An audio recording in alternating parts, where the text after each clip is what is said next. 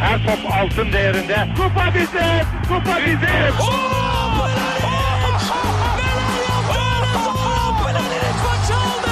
Dengeli de attı. İsabeti de buldu. Matta Fontaine. Zora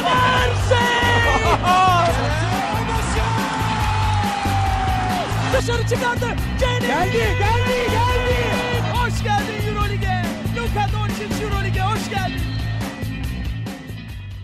İkili Oyun'un 121. bölümüne hoş geldiniz.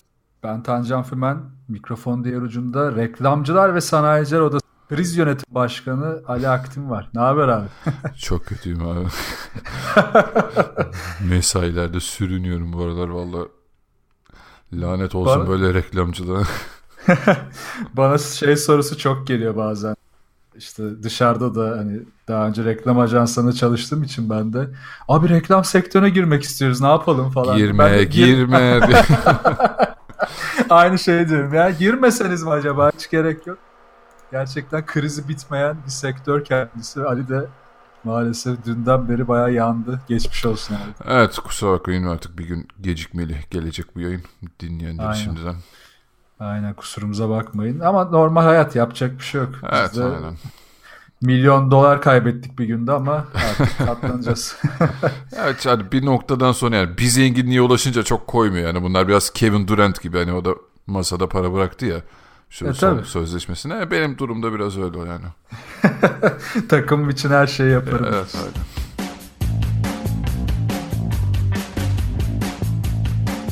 TVBU'dan içinde basketbol aşkı olan dinleyicilerimize süper bir teklifimiz var. Google Play ya da App Store üzerinden TVBU Go uygulamasını indirip istediğiniz yerde basketbol Süper Ligi maçlarını anında izleyin. Detaylı bilgiyi açıklamalar kısmında bulabilirsiniz. O zaman hadi başlayalım. İlk konumuz Boston Celtics.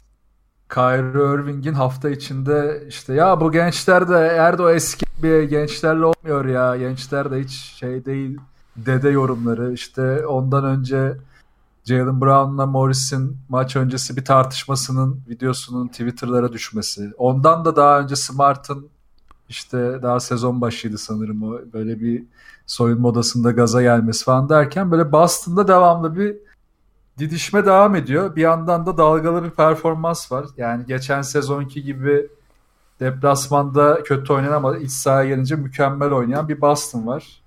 Yani bir Boston'ı konuşalım. Bayağıdır konuşmadık. Hatta araya böyle hiç konuşmadığımız takımları aldık. Sıkılmıştık. Artık biraz kaliteye geri dönelim istiyorum.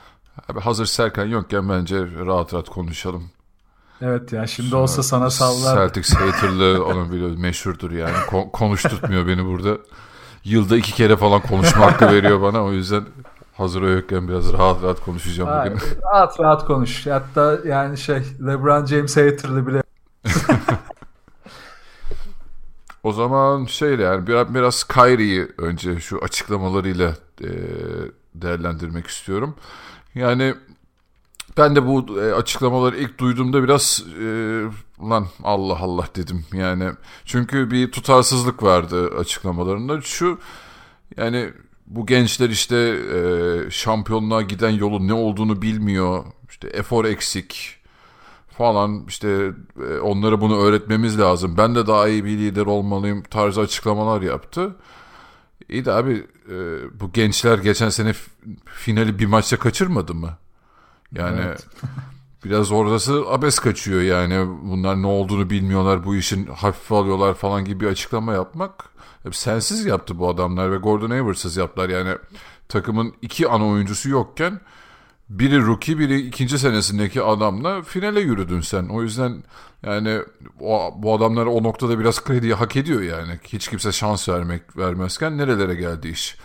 Ee, ha o, Kyrie de diyor ki işte yok efendim hani üzerlerinde baskı yoktu o yüzden ya bırak abi oğlum playoff oynuyorsun yani oradaki hava öyle olur mu? Tabii ki de adamlar kazanmak için orada her şeyini yapar. Ya orada mesela e, bugün iki tane ilginç olay oldu o konuyla ilgili. E, takip etmişsindir muhtemelen. Tabii, tabii. Birincisi Kyrie Irving LeBron James'le konuştu. Telefon konuşması yaptı, muhabbeti çıktı. İşte ben senin e, yaşadıklarını şimdi anlıyorum tarzı bir konuşma geçmiş sanırım aralarında. Bir de bunun üstüne de Kyrie Irving işte bu gençlerle ilgili yaptığı konuşmayla ilgili de yani bunu aile içinde ya takım içinde tutmalıydım gibi bir açıklama daha yapmış. Biraz hatasını anlamış gibi. Ya tabii aslında oradaki yani e, ilk açıklamalarını haksız buluyorum. Ama diğer yandan da böyle hani adamı da çok öldürmeye gerek yok. Evet yani böyle bir anda NBA'de bir takımın e, mental olarak da lideri olmak öyle bir günde olacak iş değil. LeBron da bir günde olmadı abi. LeBron da çok yanlış açıklamalar yaptı, yanlış kararlar verdi. İşte o Miami'ye gidiş süreci vesaire. Olabilir. Ee, ya Kyrie de kendini biliyorsun o bir şey gazı vardı o e, hani ben LeBron'un gölgesinde kalmak istemiyorum gazı vardı. Evet. Ee, tamam hani okey ama e, olması gereken liderliği şu ana kadar bence gösteremedi. En azından yani tam oyun haricinde söylüyorum bunu. Ona zaten geleceğiz.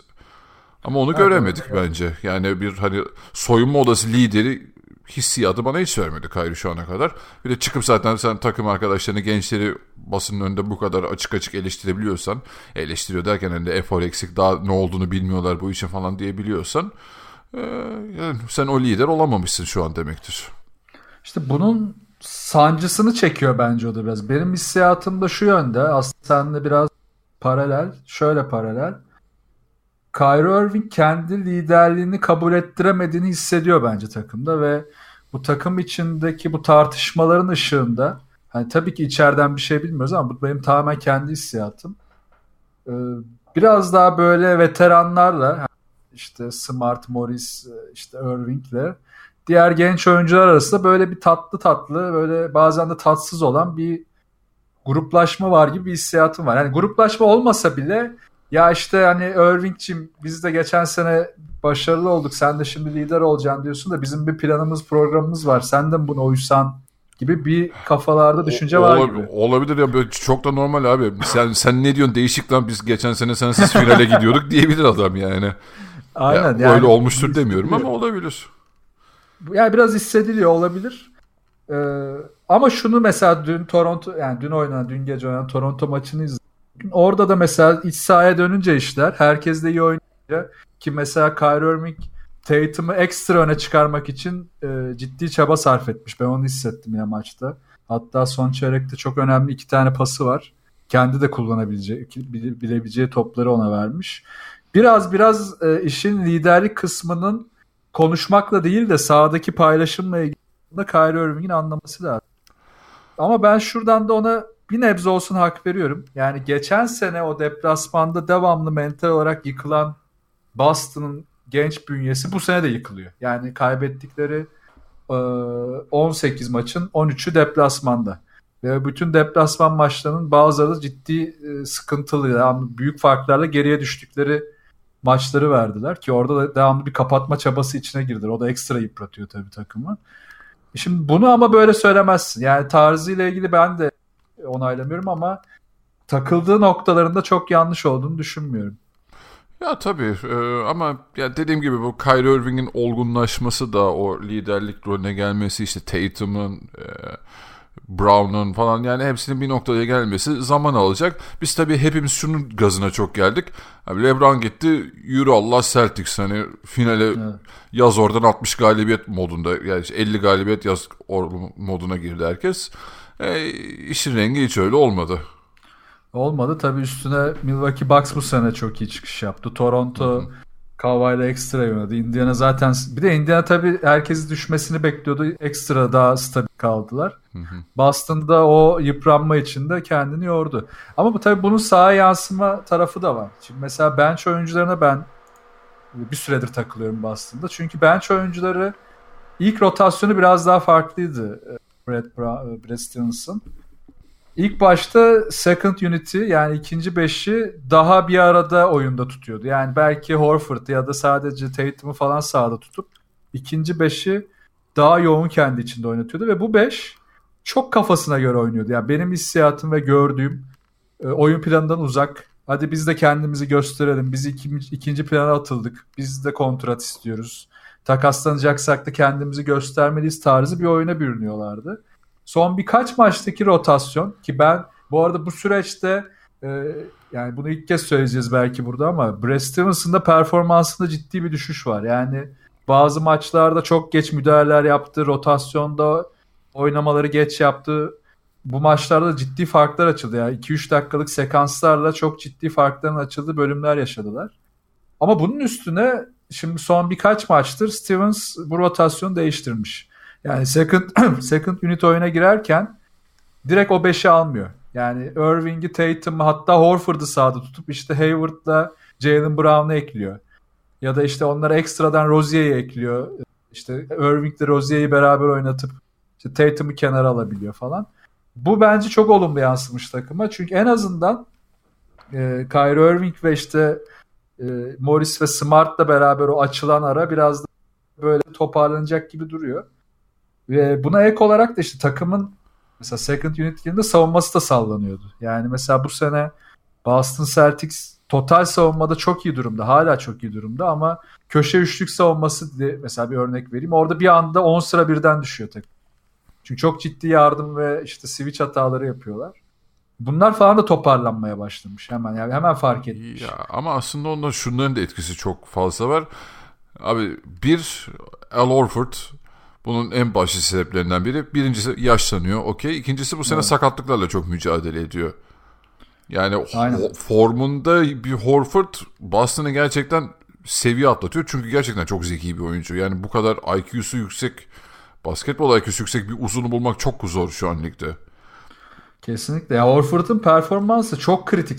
Ekstra kritik.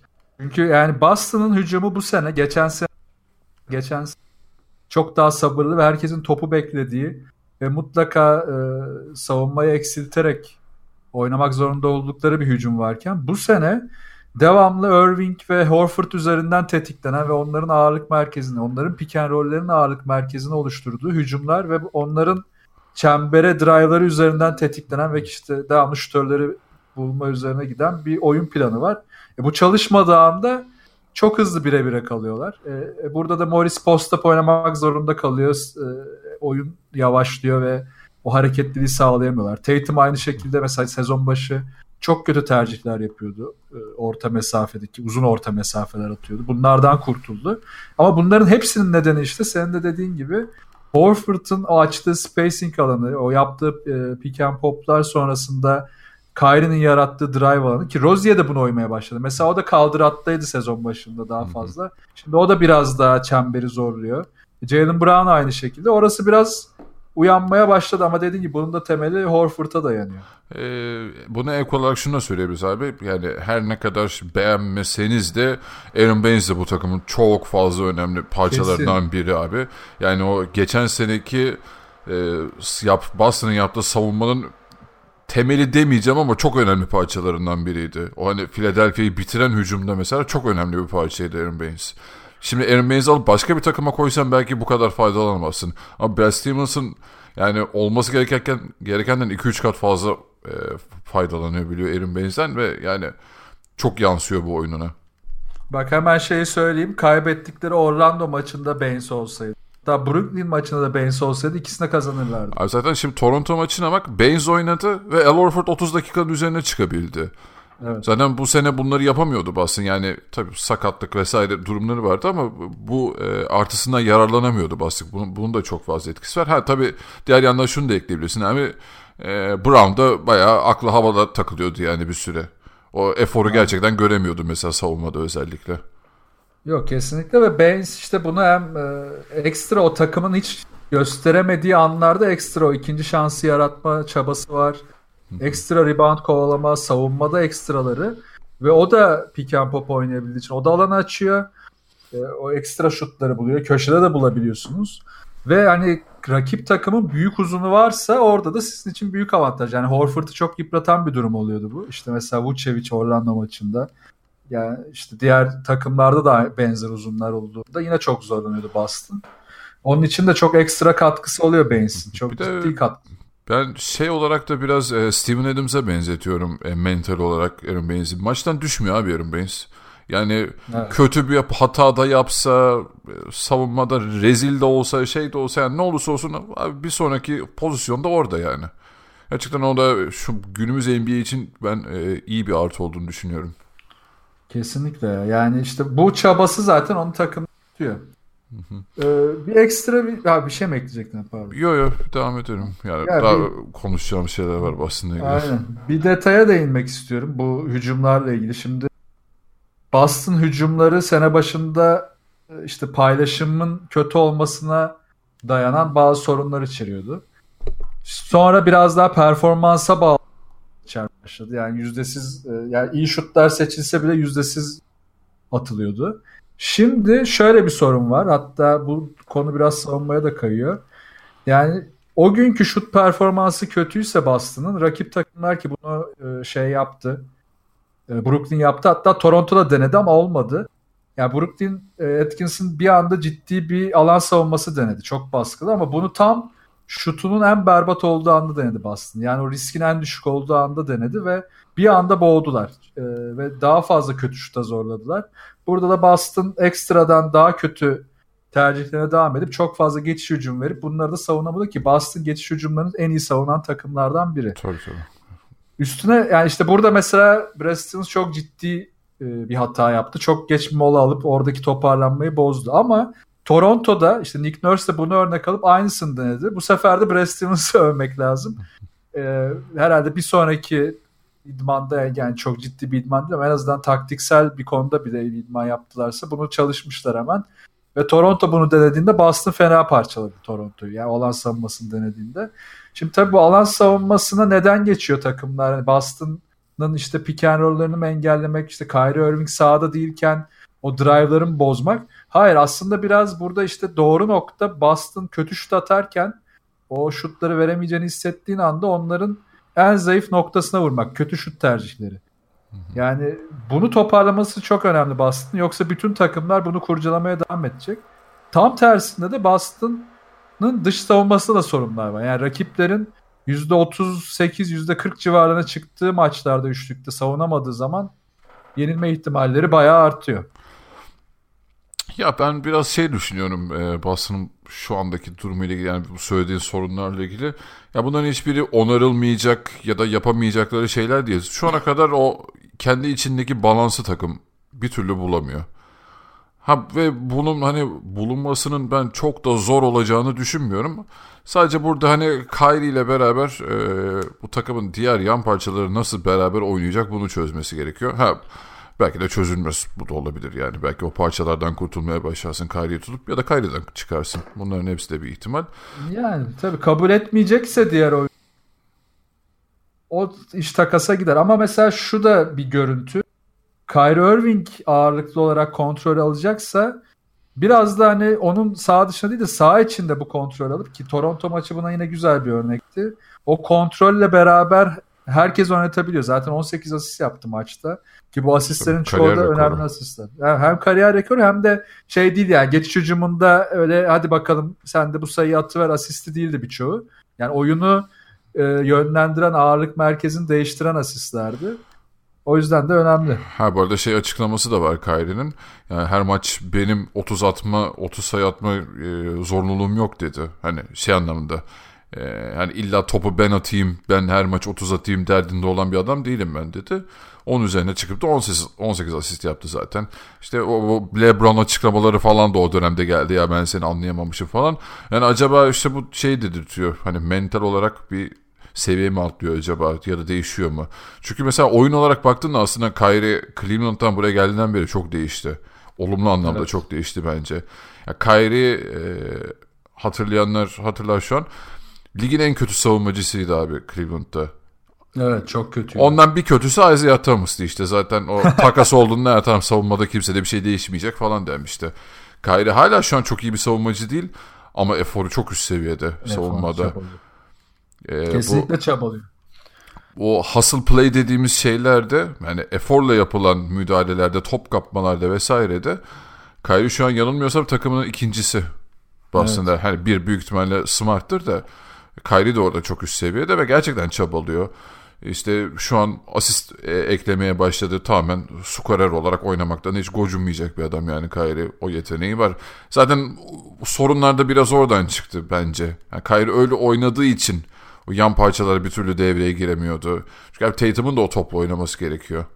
Evet. Brown'un da oynaması gerekiyor. Hayward da tamamen kendine yeni bir rol arıyor şu an. Ki bak e, Tatum mesela şöyle bir artısı var. Onu geçen sene de gösterdim. Yani maçın toplamına baktığınızda düşük yüzdeli atsa da genelde clutchlarda ekstra yüzdeli oynuyordu. Ki biraz daha ona dönmeye başladı. Bunun da işte en büyük destekçisi yine Kyrie gibi duruyor. Brown aynı şekilde. Hayward aynı şekilde. Yani biraz daha bu oyuncuların nerede daha fazla sorumluluk alacağını da anlayabilmesi lazım. Bunu da işte yönlendirecek kişi Kyrie. Yani sorumluluk alma kısmını Kyrie orada iyi anlamış. Sorumluluk almak 30 sayı atmak değil. Sorumluluk almak bu anlarda oyuncuları doğru yönlendirmek ve çok konuşuyor Kyrie. Yani olumlu anlamda. hem savunmada hem hücumda. Ve dediğin o hustle play'i yaparken de işte yanına Smart'ı eklemek ilk 5'te rotasyondan sonra Smart'ı eklemek çok karlı oldu. Çünkü Smart çok ciddi bir savunmacı ve Kyrie onu gördükçe çabası da artıyor. Mesela yine e, son 3-5 maçına baktığımda çok ciddi tepede baskı yapıp top çaldıkları ve geçiş hücum yarattıkları pozisyonlar var.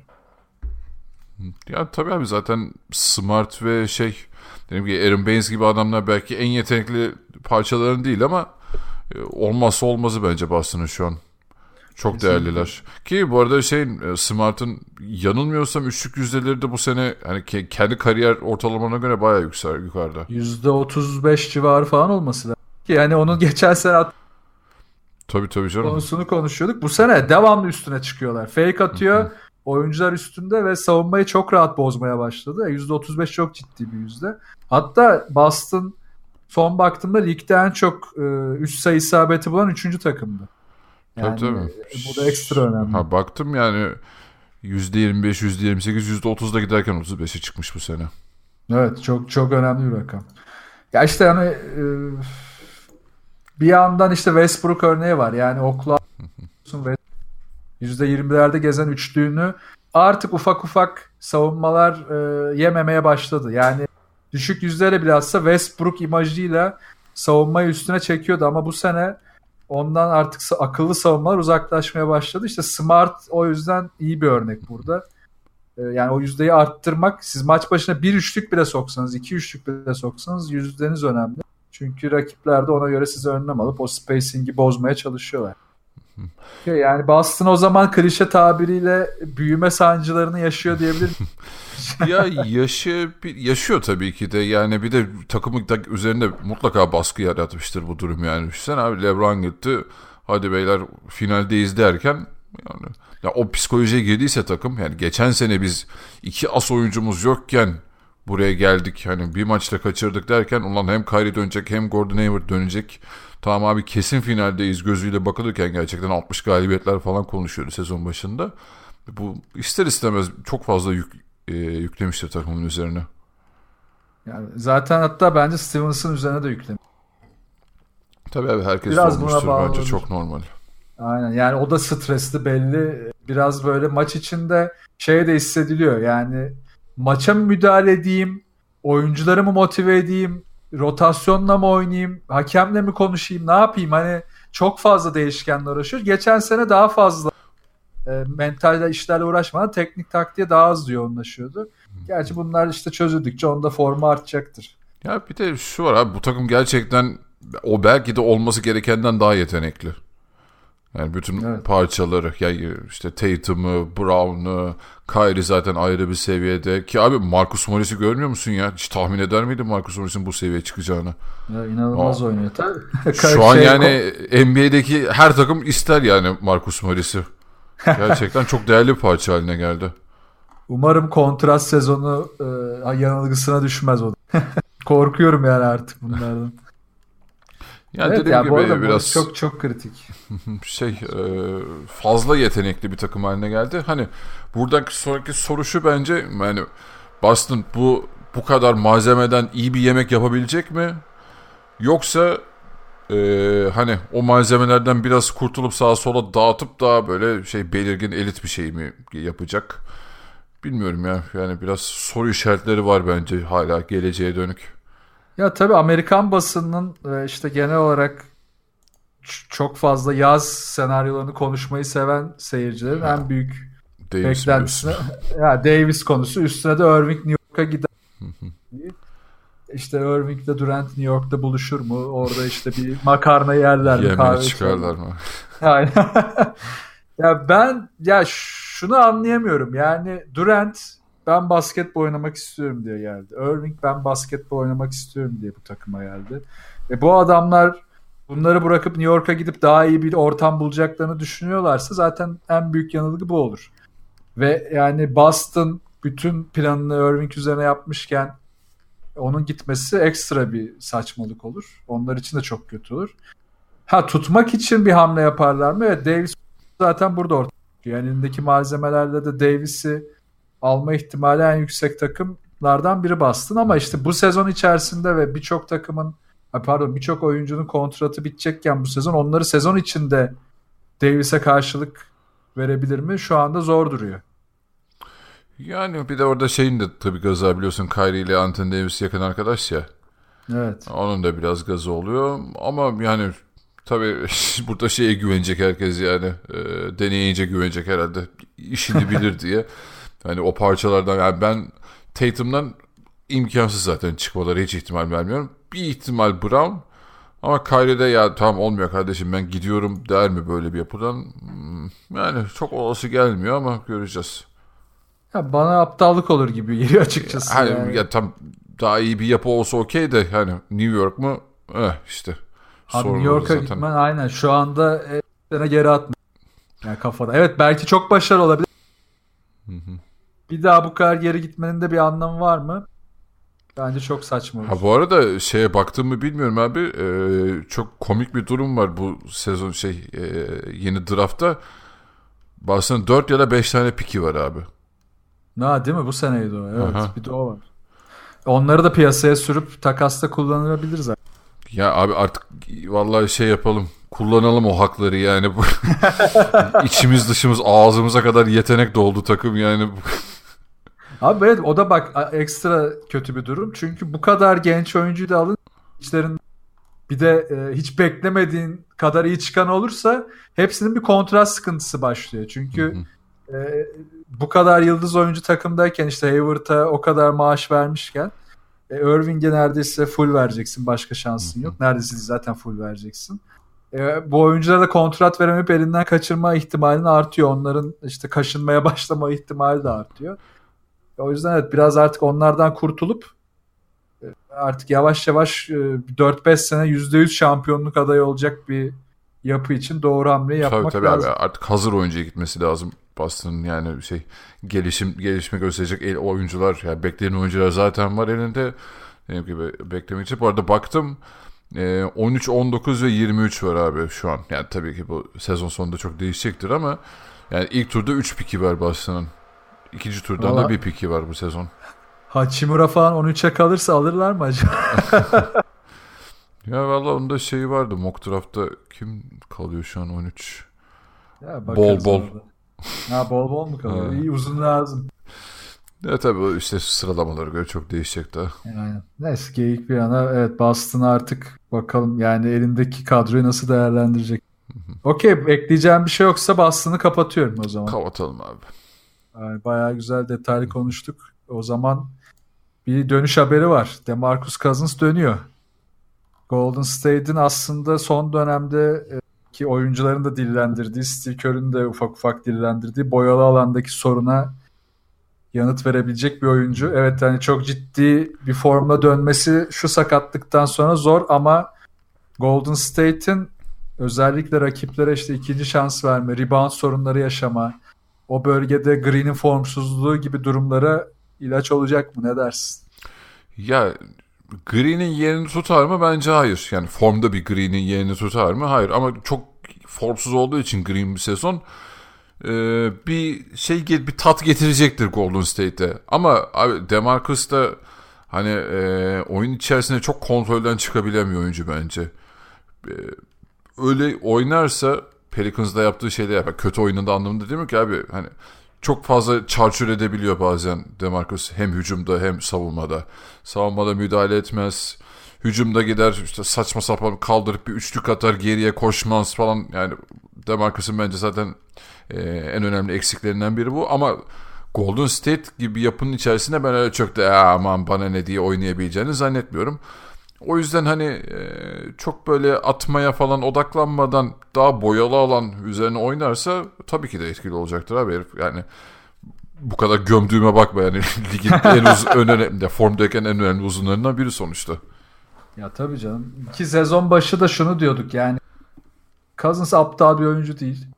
E tabii başta bu sakatlık dönüşüyle beraber ilk 5'e yakın bir rotasyonla oynayamayabilir. Daha çok second'da oynayabilir. Tabii. O elinde ısınması için daha iyi zaten. Ama onun işte asıl verim vereceği nokta şimdi mesela e, offense tarafında Golden State pozisyon başına sayı yaratmada en tepede ama işte putback dediğimiz esas yarı sahada ekstradan işte o ikinci şansları yaratma, hücum bir bantı zorlama, işte orada yaratabileceği ekstra faaller e, ki bunu yaratması e, daha az geçiş hücumu yemesine de neden olacak. Bunları mesela daha önceki yıllarda Green, işte Ceval McGee, işte biraz daha kenardan gelen oyuncuların ekstra katkıları vesaireyle yapabiliyorlardı. Bu sene çok düşük.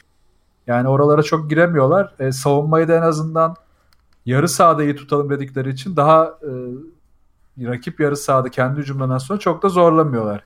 Şimdi Cousins burada biraz kendini gösterme çabasına içine girer ve en azından işte ilk 5 rotasyona yaklaştıkça burada bir mücadele ortaya koyarsa hem kendi sayılarını yaratır yani ekmeğini taştan çıkarır tabiri caizse hem de o form tutma sürecinde Golden State'e faydalı olabileceğini gösterir. Ha bir de şu var işte Green'in aslında asist tarafında da yani işte Houston maçında 4-5 tane top kaybı yaptı. Hepsi böyle fast break'te geçiş hücumunda dağa taşa attı toplar. Yani hiç yakışmayacak toplar kaybetti.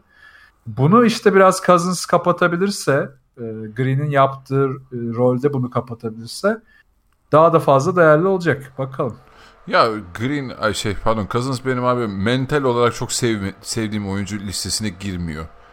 Ee, o yüzden yani tabii çok tahmini konuşuyorum şu an ama bu belki Güvenemiyorsun de, değil mi? yok yok e, şey diyeceğim ya bu belki de Demarcus Cousins'ın kariyerinde yüzüye en çok yaklaştığı an olabilir. En çok yaklaştığı sezon olabilir. İşte evet, Çünkü bu sezon sonunda gidecek yani. Bu sadece çok hani o sakatlıktan döndüğü için çok ucuz bir kontrata geldi yani buraya. Aslında hani para almadan geldi gibi bir şey yani. Boş kontrata geldi gibi hani. E, neyse geyik yapıyorum da hani gerçekten umarım bunun değerini bilerek o konsantre tamamen artı yazacak şekilde oynarsa tabii Golden State için inanılmaz olur. Tabii gelecek sene yani Golden State yani bir ara şey muhabbet çıktı. Tabii Golden State'te de kalmayı düşünürüm. Tabii o kont büyük bir kontrat alabilecek hale gelirse çok zor. Tabii Öyle de Durant'in durumu belirsizken kimse Cousins'la ilgilenmez o noktada. Önce Durant'i çözmek isterler. Ha Durant'in durumuna göre evet Cousins'ın kalıp kalmayacağı konusu bir anda çok ciddi gündeme de gelebilir. Formuna da bağlı olarak. Ha o tabii bambaşka bir durum olur yani Durant ayrılırsa neden olmasın Aynen. o zaman. Bu arada dönüş tarihi de tahminen 18 e, Ocak. Yani Cuma sanırım yarın. E, Clippers maçı olarak konuşuluyor. Net değil sanırım. Abi valla Kevin Love'dan önce dönecek herhalde. Yani lanet olsun böyle şey ya. Fantazide sana acı çektirdi değil mi? Abi sorma ya. Üçüncü tur seçimi heriften 3 maç falan oynayabildi. Ben de çok şeyim o. Kırgınım o konuda. o da senin şanssızlığın oldu ya. Gerçi bütün e, fantezi Peki o zaman e, Cousins konusundan araya biraz böyle geyikli neşeli bir konuya geçelim. Steve Ballmer'la Griffin'i gördün mü af geçenlerde? Ne yaptın? Gördüm gördüm. şey e, tam Griffin e, ısınmasını bitirmek üzere. Steve Ballmer geliyor kenardan eli uzatıyor böyle hani tokalaşacak. Griffin de deparı bat, basaraktan topuklar göte vura vura soyunma odasına koşuyor.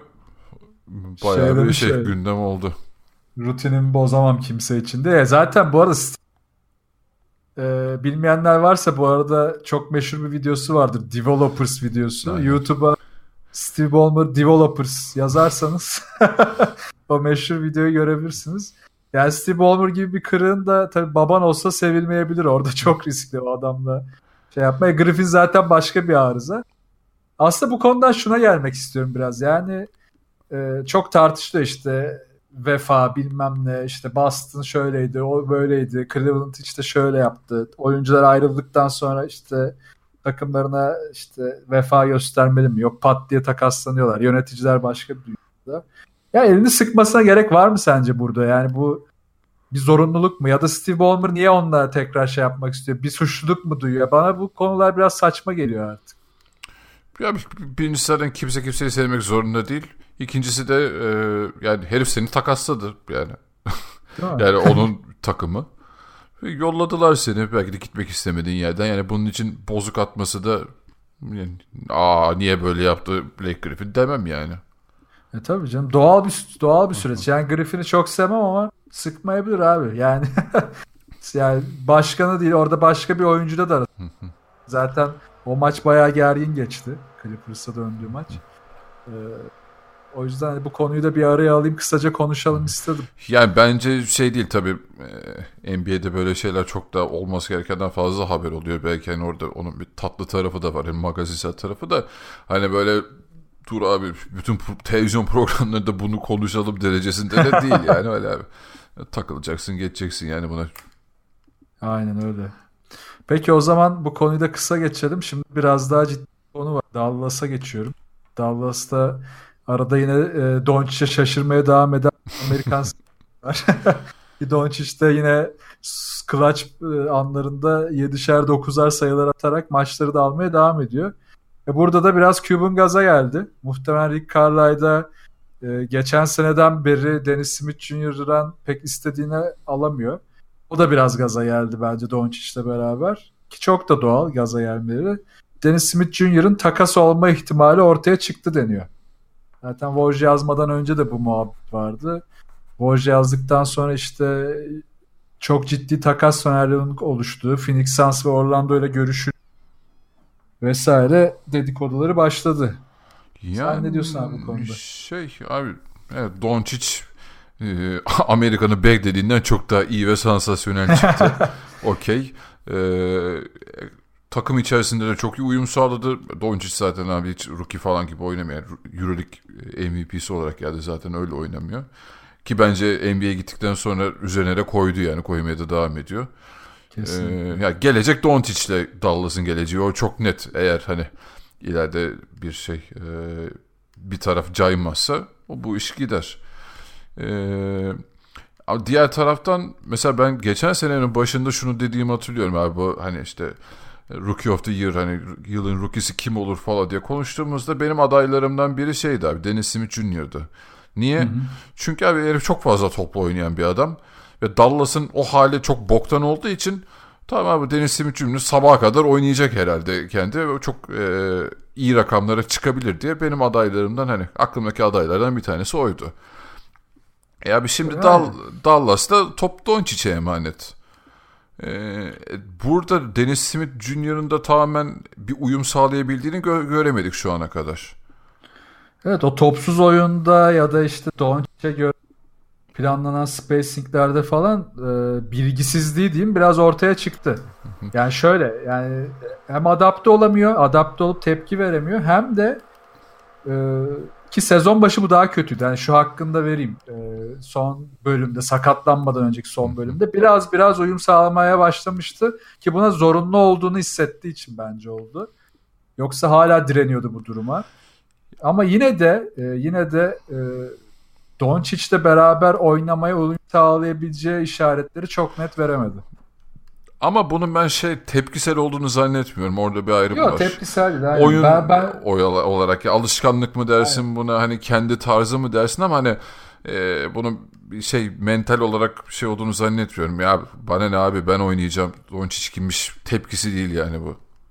Kesinlikle kesinlikle. Yani evet biraz sezon başı öyle bir algı kanıyor. Yok ya o, o ne abi yani o normal bak doğal olarak şu olur ya ulan ben bu takım olacak bede nereden çıktı muhabbeti en başta bir olur ama zaten bu e, oyun başladıktan sonra Doncic sahaya çıktıktan sonra o kalmayacaktır. ama şu da var. Hala şunu anlaşılamaması ya şunun anlaşılamaması garip geliyor bana. İşte o pozisyonlardaki e, tuhaf muhafazakar işte e, Doncic'i nasıl guard oynayacak? 4 mu oynayacak? 3 başlayacak? Abi bunlar geçtiğini artık e, dilimizde tüyü bitti. Konuşmaktan öldük. E şimdi zaten Doncic baktığında maçların %90'ında e, eski tip diyeyim hadi. E, oyun kurucu gibi oynuyor. Yani bir numara, iki numara bütün hepsini oynayabiliyor. Posttan da kuruyor, low posttan da kuruyor. Şimdi burada Dennis Smith Jr.'dan çıkmalarının oyun kurma tarafında onlara hiçbir eksisi yok. Tek eksi çok net bir delici kaybetmiş olabilirler mi kısmında olabilir ki e, Dennis Smith Jr. iyi bir delici gibi dursa da sonuca gitmekte çok zorlandığı için aslında net bir delici olamıyordu. Yani evet savunmayı eksiltebiliyordu ama skor üretme tarafında ciddi sorun yaşıyordu. E Doncic evet inanılmaz hızlı ayaklarıyla herkes delip geçemiyor ama e, bitiriciliği çok daha yüksek. E, Rick Carlisle da aynen Dennis Smith Jr.'dan çıktığında burada bence çok rahat yine çözüm üretecektir. Çok zorlamayacaktır. Valla e, ya o olabilir. Diğer yandan Rick Kyler da çok iyi bir olacak. Yani Dennis Smith'in üzerine düşüp e, onu değiştirebilir. Ya bu iyi sonuç verir vermez o ayrı konu. Ha ya da şu an çok değerliyken yani onu isteyebilecek yani gerçekten herif inanılmaz bir atlet bu arada. Ee, isteyebilecek çok rahat bir sürü takım bulursun abi yani piyasa değeri yüksektir Dennis Smith Jr.'ın. Kesinlikle ve yani Orlando tarafında takas senaryosu ortaya atılıyor. Bence de çok mantıklı bu arada. Zaten Orlando Aaron durumda bilmiyor. Ee, Dallas için çok fayda olabilir Aaron Gordon. Vallahi olabilir göreceğiz. Bu arada ben şey belki e, paket olarak yanına DeAndre Jordan'la koyarım. Bir uzun bir kanat oyuncusu çok harika olur Dallas yani. Değil mi? Zaten kontrat da bitecek. Gerek yok bir daha. Ee, evet onu zaten derdi kontrat olduğu için Jordan'ın evet. şu an. Yani bu arada yani Dallas'ta Doncic'in yanına birkaç kişi daha yazalım. Hani işte Powell'ı bil Toplasan 3 kişi daha koyayım ki onlar da genelde bench'ten gelen oyuncular. Vay, bütün takım değişse sorun olmaz. Abi sen çekirdeğini bul, onun üzerine inşa edersin ya. O geri kalan aslında gerçekten çok daha kolay iş buluyor. Yani onlar Doncic'i buldu. Artık onun yanında değerli birkaç parçan da var. Onun üzerinden gideceksin abi. Yani e, ya geçen seneki hallerini düşününce gerçekten yani şu an çok daha iyiler. E, Doncic'i bir de şimdi e, Ray Agency'de öne de sürebilecekler. Bak bizde Doncic var. Hı-hı. Gelsen bizde takıl Doncic'le oynayacaksın daha ne ha, istiyorsun? Yani seni onunla eşleştireceğiz yani şey beraber nerelere gidersin evet. diyebileceğin bir sürü adam çelebilirsin oraya. Aynen öyle. Okey o zaman e, kısa bir ara verelim ekleyeceğim bir şey. Sonra sezon ortası için ufak bir değerlendirme yapacağız. Oraya oradan devam ederiz.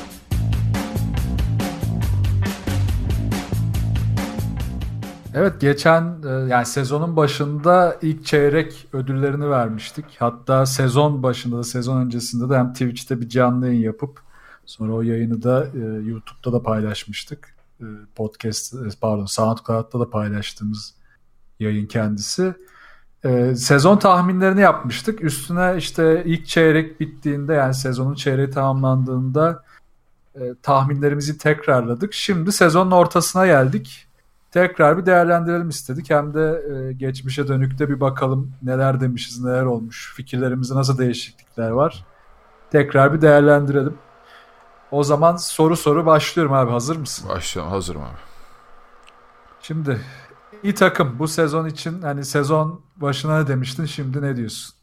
Bu arada bende çeyrek ödülleri var. Sezon Aynen. başına ne demiştim bilmiyorum ya, pardon, da. Yani işte çeyrek tamam, tamam oradan. O da o da olur. O da olur. ben Toronto demişim hala Toronto. O değişiklik yok bende. Yani evet Toronto gerçekten istikrarlı gitti. Diğer takımların birçoğu düşük başlayıp yükseldi. Ben de burada e, Bucks diyeceğim. Çünkü Toronto'nun geçen seneye kıyasla yine tepede olması ve Bucks'ın çok ekstra işler yapıyor olması beni biraz daha e, Bucks çıkıntılığına itti. Ha, ona da okeyim ya. Yani hiç itirazım yok. Peki izlemekten en çok zevk aldığın takım? Ha, bunda da ben de Bucks. Aa, ee, çeyrekte de Bucks demişim. Hala Bucks. Ha, e, ikinci adayım da Nets bu arada.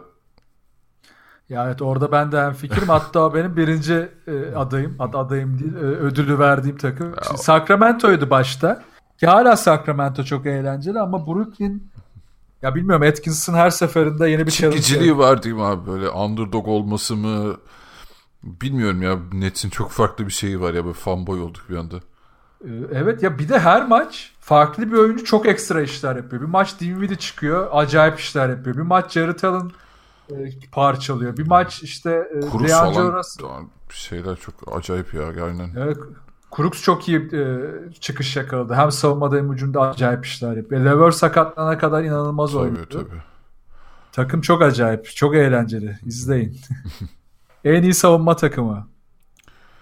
Ee, çeyrekte OKC demişim yani Oklahoma demişim. Şu anda çıkışıyla Utah yani son dönemdeki. Ben de çeyrekte Memphis'ti benim net adayım. Yani Memphis savunmanın dibini sıyırıyordu ama tahmin ettiğimiz gibi o düşüşü yaşamaya başladılar. Çünkü dar bir yani en azından şöyle diyeyim yani yüksek seviyede dar bir rotasyonları var. O yüzden hani Oklahoma ile Utah arasındayım ben de ama sana katılıyorum. Utah'ın o son 15 maç içindeki Ama o da biraz haksızlık oluyor ya şimdi düşününce. Hani son dönemde o çıkışı yakaladı aslında Utah'ta. Hani biz evet. ilk yarı ödülü veriyorsak o da Oklahoma'ya biraz haksızlık olacak gibi geldi şimdi. Aynen haksızlık olur. Hatta Oklahoma'ya da şunu ekleyeyim. Oklahoma yayınında geçiş hücumlarında sıkıntı yaşadıklarını, klas savunmasında sıkıntı yaşadıklarını söylemiştim. Orayı bile geliştirdiler. Yani çok kötü yüzdelerle şut atmalarına rağmen geçiş savunmasında çok ciddi bir gelişim yakaladılar. O yüzden evet Oklahoma Tamam, bir tamam. adım önde gibi. Cevabımı değiştiriyorum Utah'tan Oklahoma diyorum. İkna olduk değil mi? Aynen kendimi ikna ettim şu an. Peki sürpriz takım. Denver abi. Denver. Ben burada biraz yine çıkıntı bir cevaba geçeceğim. Spurs. Çünkü Spurs oyunu da değiştirdi ya. Yani sezon başı ben yine playoff'ta olacaklarına inanıyordum. Ha bu arada Ama çeyrekte kime demişsin? Çeyrekte ben Clippers demiştim. Ha ben de Clippers demişim ona. Evet Clippers. Hatta Memphis'te dedim ama Clippers daha ağır basıyordu. Ee, ama Spurs yani şu anda ligin en yüksek yüzdeyle şut atan yani üçlük atan takımıydı. Belki bir iki sıra inmiş olabilir. Ee, Şey Oklahoma maçı zaten hani biraz bahsettik. 14'te 14 üçlükle başlamışlardı. Ya takımın e, savunmayla kendini tanımlama yapısından hücumda inanılmaz sabırlı ve verimli oynayan bir yapıya geçmesi. Ee, ve bütün hani şeyde işte geçişlerde ne bileyim yarı sahada zaten yarı sahada ekstra etkililer. Beni çok şaşırttı Spurs. Ee, Popovic'in elindeki malzemeyi tekrar değiştirip sahaya Spurs'u benim açıma sürpriz yaptı. Katılıyorum yani ben de o açıdan onu sayabilirim ama ben Denver'ın hani biraz şeye gireceğini zannetmiyorum. O seviyede olsa bile hani Memphis gibi bir düşüş yaşayabileceğini düşünüyordum. Hiç düşünmediler. Doğru o da aslında çok yani hepimizin bir şüphesi vardı orada. Peki hayal kırıklığı olan takım buna bağlı olarak. Çeyrekte Boston'dı. Ee, ilk yarı olarak ben Minnesota dedim abi. Evet Minnesota ile ben de New Orleans arasında çok kaldım. Yani New Orleans'e geçen yani evet, sakatlıklar yaşadılar ama o sakatlıklara rağmen takımın yine de bu kadar geceyle gündüz kadar farklı oynaması çok tatsız. Ama orada şey de yok mu abi ya Pelicans'da yani adam yok ki ellerinde. Yok yok Ha, ama Yönetim anlamında bir hayal kırıklığıysa okey evet. Yani oraya Evet, bir transfer yani- yapmadı diyorsan okey. çok ya geçen seneki performansını tanımayan şeylerden uzaklaşan takımlar beni çok mutsuz ediyor. Yani işte New Orleans'ın savunması, yine keza Houston'ın savunması ki sezon başı hayal kırıklığı takımlarım Utah ve Houston'dı. Onlar biraz bu akıllanmayı yaşadılar ve kendilerini düzelttiler. Ama evet yani hadi sakatlıkları da hesaba katarsak evet Minnesota biraz daha önde olabilir New Orleans'tan hayal kırıklığından. Yani ben overall'a bakıyorum yani ilk çeyrek itibariyle Yani o yönetimsel şeyler Thibodeau falan ha, hiç tat vermiyor Minnesota açıdan bana. Eldeki malzemenin bok edilmesi tabii hepsi Aynen. daha iyi. Bir de Butler'ı kaybettiler. Aynen.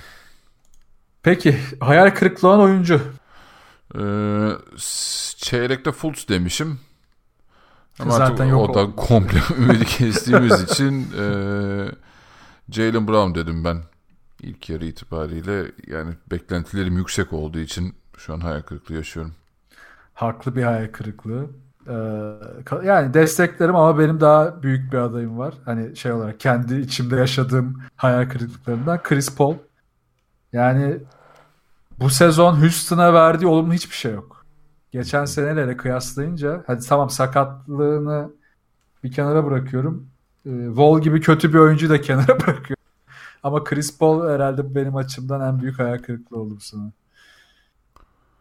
Devam ediyorum. En iyi çaylak. Burada herhalde çok şey yapmayacağız. Üzerinde durmayacağız. Tabii ki de Aiton falan. Tabii abi ya. yani şut atabilen turnike falan atıyor. İlginç ilginç Doncic evet. Yani her şeyi yapabiliyor bir adam. Evet, hangi pozisyonda oynarsa oynasın.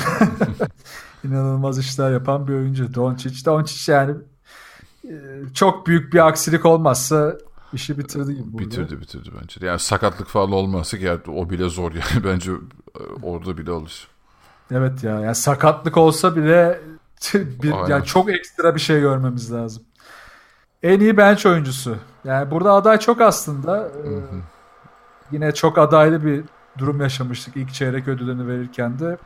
Ne diyorsun? Ee, ben çeyrek ödülünde Derrick Rose'la Fred VanVleet arasında kalmışım. Hı hı. Ee, şu anda da Lou Williams'la Sabonis arasındayım. Vallahi ikisi de çok net aday ya. Seninle ortak adayım benim de Sabonis. Ee, kesinlikle ama duygusal olarak da be Bogdan'la Dinwiddie'ye kayıyorum. Ama gerçi Bogdan sonunda düşüş yaşadı. Ama Sabonis çok stabil gidiyor. O yüzden ben de net bir yanıt vereceksem Sabonis derim.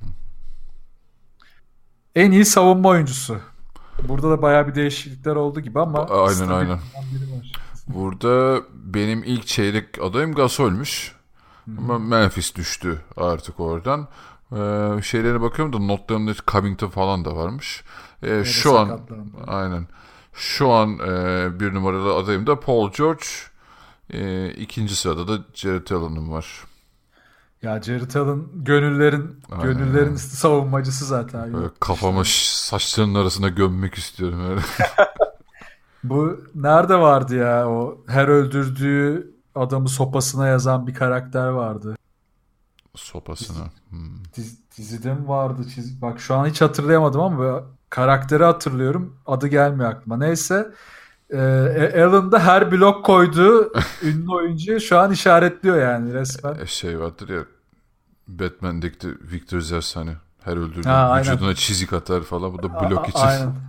Victor Zars da psikopatın tekidir yani. O, o da aslında o da iyi bir örnek oldu bak. o yüzden Jared Allen gönüllerin savunmacısı. Biraz daha stabil hale geldiğinde hatta ileriki yıllarda direkt ligde de ödülü alabilecektir. Ama bu sene özelinde Paul George şu anda takıma da çok büyük katkı yapıyor. E tabii ikinci sırada yine Gober'e geldik. Yani sezon başına göre Gober de Utah'ın son dönemdeki savunmasını yükselten oyuncu oldu. Aynen kesinlikle. Peki son sorum. En çok gelişme gösteren oyuncu. Abi benim ilk çeyrek ödüllerimde burada birkaç isim vardı. Sabonis vardı, Montrezl Harrell va- Harrell vardı, işte Siakam falan vardı. Ama ben ödülü Darren Fox'a vermiştim. Ben ödülümü kendisine bırakıyorum yani hala Darren Fox. Fox'tan devam diyorsun. Aynen. Ya F- Fox çok da stabil kaldı ya. Yani çok be- belli birkaç maçta o da hani çok net düşüşler değil. Evet performansının ya sayısal olarak düşük oldu ama yine takıma e, verdiği, vermek istediği şeylerin %80'ini 90'ını verdiği bir Fox vardı sahada. Evet benim de burada öncelikli adayım Fox ama e, sakatlıktan dönüp e, çok ciddi bir double double makinesine dönen John Collins'i de parantez içinde yazacağım. Böyle Darren Fox'un yani şeyini net görüyorsun abi o hani bir dönemlik parlama değil yani adam level atladı resmen. Tabii canım. Hem level atladı işte bir de hep e, süreklilik konusu var ya o sürekliliği de bu yaşta bu kadar iyi sağlaması çok ekstra. Sacramento'yu da zaten hala belli bir noktada tutan da onun bu stabil durumu. Peki e, soruları tamamladım ama sıralama olarak da bir konuşalım. Hani Batı ile Doğu'yu hani hala senin için sürpriz olan var mı? Kimler ilk 8'e tutunur? Kimler düşer? Ne diyorsun? Var mı burada bir öngörü? Ee, Doğu için şu an hani e, çok bahsetmek daha kolay açıkçası. Yani şu an tablo biraz çizilmiş durumda. Orada işte şey konuşursun anca ben ilk 7'nin çıkabileceğini düşünüyorum. Ee, işte Charlotte, Detroit, Orlando, işte Wolves sakatlığı sonrası Wizards'ın tırmanışı falan. Bol sonrası Wizards'ın yükselmesi. Ee, abi gerçekten onlar da hani şey geçen hangi maçtı? iki uzatmaya gitti. Üf ne maçtı o ya. Ee, şey Sans mıydı? yok ya Suns değil. Sans değildi. Neydi? Hüs. Yok ben. Toronto, Toronto, mu? ha, Toronto, aynen. ha, Toronto maçı tamam. Ö, abi izlerken yoruldum ya. Ulan ne maçtı o ya. Valla bitsin Brad artık Hill- dedim yani. Bradley Beal böyle bir ferahlıyor ya Wall gidince. Her, gerçi herkes ferahlıyor da. Aynen. Gerçekten Washington'ın playoff adayı olmasının Wall'un gitmesine bağlı olması güzel oldu ya. iyi oldu iyi. Herkesin bir aklı başına gelir. Yani doğuda tabii şeyin hani sezon başında herkesin Philadelphia ve Boston'dan beklentisi çok yüksekti. Şu an onlar da hani bir ileri bir gelir takılırken Milwaukee ile Toronto bastı gitti. Sürpriz şekilde de şu an Indiana'nın beklediğimizden yukarıda. İşte hani doğuda otur, oturdu. E, Batı'da abi dediğim gibi yani benim zaten bu sezonun sürpriz takımı Denver. Orada Hı-hı. çok kendini gösteriyor. E, Spurs'un ben açıkçası şey olacağını düşünüyordum daha bir 8-10 civarında zorlanacağını düşünüyordum. Onlar da bir, ha, tabii ki de burada bir maç kaybetsen hemen düşebiliyorsun. O da bir etken ama e, artık hani Memphis'in oradan düşebileceğini, New Orleans Pelicans'ın da bence çok zor ihtimali görüyorum şu an. Yani Anthony Davis ne yaparsa yapsın zor şu an işleri. Hmm, bilmiyorum ya sen kim ne diyorsun Batı için? Ya Batı'da tepeden kim düşere ben bakıyorum. Hala yani Portland'ın çok da ilk 4-5 civarında kalabileceğine hala inanmıyorum. Aynen öyle katılıyorum. Onlar da aşağı inecekler. E, Houston zaten e, vaziyeti toparladı ama tabii Capella'nın sakatlanması şimdi bu dönemde onlara ki e, işte Brooklyn'e yenildiler. Birkaç ekstra mağlubiyete neden olacak. Bir şey Spurs... sorayım hani geçmeden yani e, Capella sakatlığı sonrası sence Harden yani böyle artı 50 atarak ne kadar götürebilecek bu işi? Abi yani 3 maçtayım 5 maçtayım gitsin ama işte ne konuştuğu riske geliyoruz. Aha. Doz olacak. Yani 50 atmasından çok kazanmaları önemli olduğu için e, Capella yokken de kazanmaları ekstra zorlaşıyor. Evet belki çok ciddi ve tarihi bir süreç görebiliriz. Ben bunu e, yani sakatlanmadığı sürece bunun olabileceği artık çok bariz duruyor ama e, kaybedecekleri maçlar da artabilir bu arada. O da ayrı bir risk. Bir de yıpranacak yani Harden. Playoff yaklaşırken iyicene. Bir de oynamadığını düşün. Hiçbir şey kalmıyor. Hiçbir şey kalmıyor. Ki bak şöyle bir detay vardı. Ee, Harden oynamadığı zaman oyunun e, şekillendiricisi Capella'ydı. Yani onu high post'a koyup onun ya pas kanalı yapıyorlardı. Yani birinci e, pas kanalı ya da ikinci yani e, asiste yönelten ilk pası veren yani o key pass'ı atan oyuncu konumuna getirmişlerdi. E, Capella da olmayınca o da iyice tuhaflaşacak. Yani Harden'ın aslında Capella ile birlikte ürettiğinden çok Harden yokken de Capella'nın e, ortaya koyduğu katkıdan doğdular. Ama evet bu süreçte birkaç mağlubiyet alıp ya ama tabii onlar yine e, bir şekilde bence ilk, en kötü ilk 5-6 arasında kalacaklar. Yani daha tepeye de çıkabilirler. Oklahoma bir düşmeyecek gibi duruyor ama yine de onların da ben ilk iki içinde kalabileceğini zannetmiyorum. Ama tabii burada esas sorun işte o 6 7 8 yani Clippers, Utah, Los Angeles, Sacramento ve ne olursa olsun hani bu koç kovulmasından sonra Minnesota'nın durumu. E, ki 5'e 5'e geldiler ki daha berbat bir durumdan. Orada bir zorluk olacak. Tabi LeBron James'in dönmesiyle Lakers 8'i zorlamaya devam edecek. Bilmiyorum burada çok zor ya tahmin etmek. Utah'ın çıkışı da başladı. Clippers daha dengesiz durumda. Son 10 maçın 6'sını kaybettiler. Yani Clippers'ın aşağıda kalma ihtimali artık çok şaşırtmıyor beni şu form durumlarından sonra. İşte Clippers düşebilir oradan. Sacramento büyük ihtimalle giremez. Minnesota ile New Orleans giremezse kimse şaşırmaz. İşte LeBron dönünce Lakers bir anda kendini o potaya atabilir falan. Ee, genel durum böyle gözüküyor. Evet yani e, en ideal şartlarda Utah 7 Lakers diyebiliriz. Aynen. Evet evet. Ya Doğu'da benim de çok diyeceğim bir şey yok. Sadece Boston'ın ben kesinlikle ilk üçte olacağına inanıyorum hala. Büyüme sancıları dedik zaten. Onu Aha. atlattıkça ilk üçe yerleşeceklerdir. Orada da tabii tek e, dileğim var. Detroit umarım playoff'ta olmaz. E, biraz daha Black Griffin izlemeye yüreğim dayanmayacak çünkü. Aa dur abi daha derin analiz yapacağız o playoff maçları üzerine. yani playoff'larda bir dört maç daha hani 4-0 da eminim yani. yani. Ya bir dört maçta. Şeyi bekliyorum yani e, Milwaukee Bucks Detroit Pistons eşleşmesinde ya da Toronto eşleşmesinde böyle bir Twitch'te derin analiz play by play böyle Blake Griffin'e. of böyle suratımda sivilce yer Delirmişim. Burnum akıyor falan sinir. İnşallah kalmazlar. Ama burada benim tabii gönlümden geçen Brooklyn'in şu kadar soruna rağmen bir şekilde kendini atabilmesi çok zor. Ki Miami'de gel gitler aşamasına rağmen tutunacaktır playoff'a. Brooklyn işi zor ama umarım kalırlar. Ama Ee, oradan şey durumu da yok mu orada? Levert de bir noktada dönecek galiba bu sezon. dönecek. Yani Aha. dönecek deniyor hala. Evet. Yani ne kadar tabii e, zorlarlar ya da deneyip bir tekrar bakarlar bilmiyorum ama bir noktada döneceği konuşuluyor. O yüzden Brooklyn'de ben umutluyum. Charlotte da aslında Borrega ile beraber hak etti bu sene. Ne kadar e, düşüş yaşasa da onlarda. Ama yani tek de- derdim Detroit kalmasın da. Yani Orlando bile kalabilir ama Detroit kalmasın. Ya işte dediğim gibi yani orada belki Acı. Beal the Wizards bir anda ikisini de geçebilir yani. İşte o da zaten sezonun sürprizi olur. O zaman da e, şu açıdan iyi olur. John Wall'un e, ne kadar iyi bir oyuncu olduğunu tekrar görmüş olur.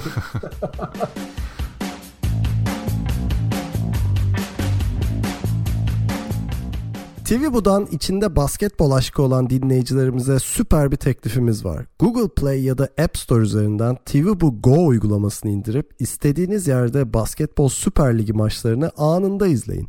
Detaylı bilgiyi açıklamalar kısmında bulabilirsiniz. İkili oyunun 120. bölümünün sonuna geldik. E, Serkansız geçen bir bölüm daha bizi biraz üzdü ama yapacak da bir şey yok. İşte Serkan'ın da büyüme sancıları bunlar. Bebeğinin büyüme sancıları. Boston nasıl sancılar yaşıyorsa Serkan'a da buradan sabır diliyoruz. Ege'ye de selam söylüyoruz. Ee, haftaya Euroleague'de devam edeceğiz. Hatta hafta sonu muhtemelen gelecek bir aksilik olmazsa. Ali'nin krizleri de tabii şu an Aman Onu abi zorluyor ama- dillendirme hafta sonunda çalışmayayım ya. Evet abi en azından hafta sonu bir dinlen ya kendine gel. Ee, ondan sonra tekrar NBA kaydımız olacak. Kapatmadan önce size tekrar bizi dinleyebileceğiniz ve bize ulaşabileceğiniz adreslerimizi ileteyim. Web site adresimiz ikiloyun.com. Mail adresimiz selamet2oyun.com. Buradan bize her türlü sorularınızı, görüşlerinizi vesaire atabilirsiniz. Bizi dinlemek için Twitter, SoundCloud, pardon, e, SoundCloud ve Spotify, Spotify üzerinde ikili oyun yazarak ulaşabilirsiniz. Onun dışında bir de Telegram grubumuz var. T.me ikili oyun.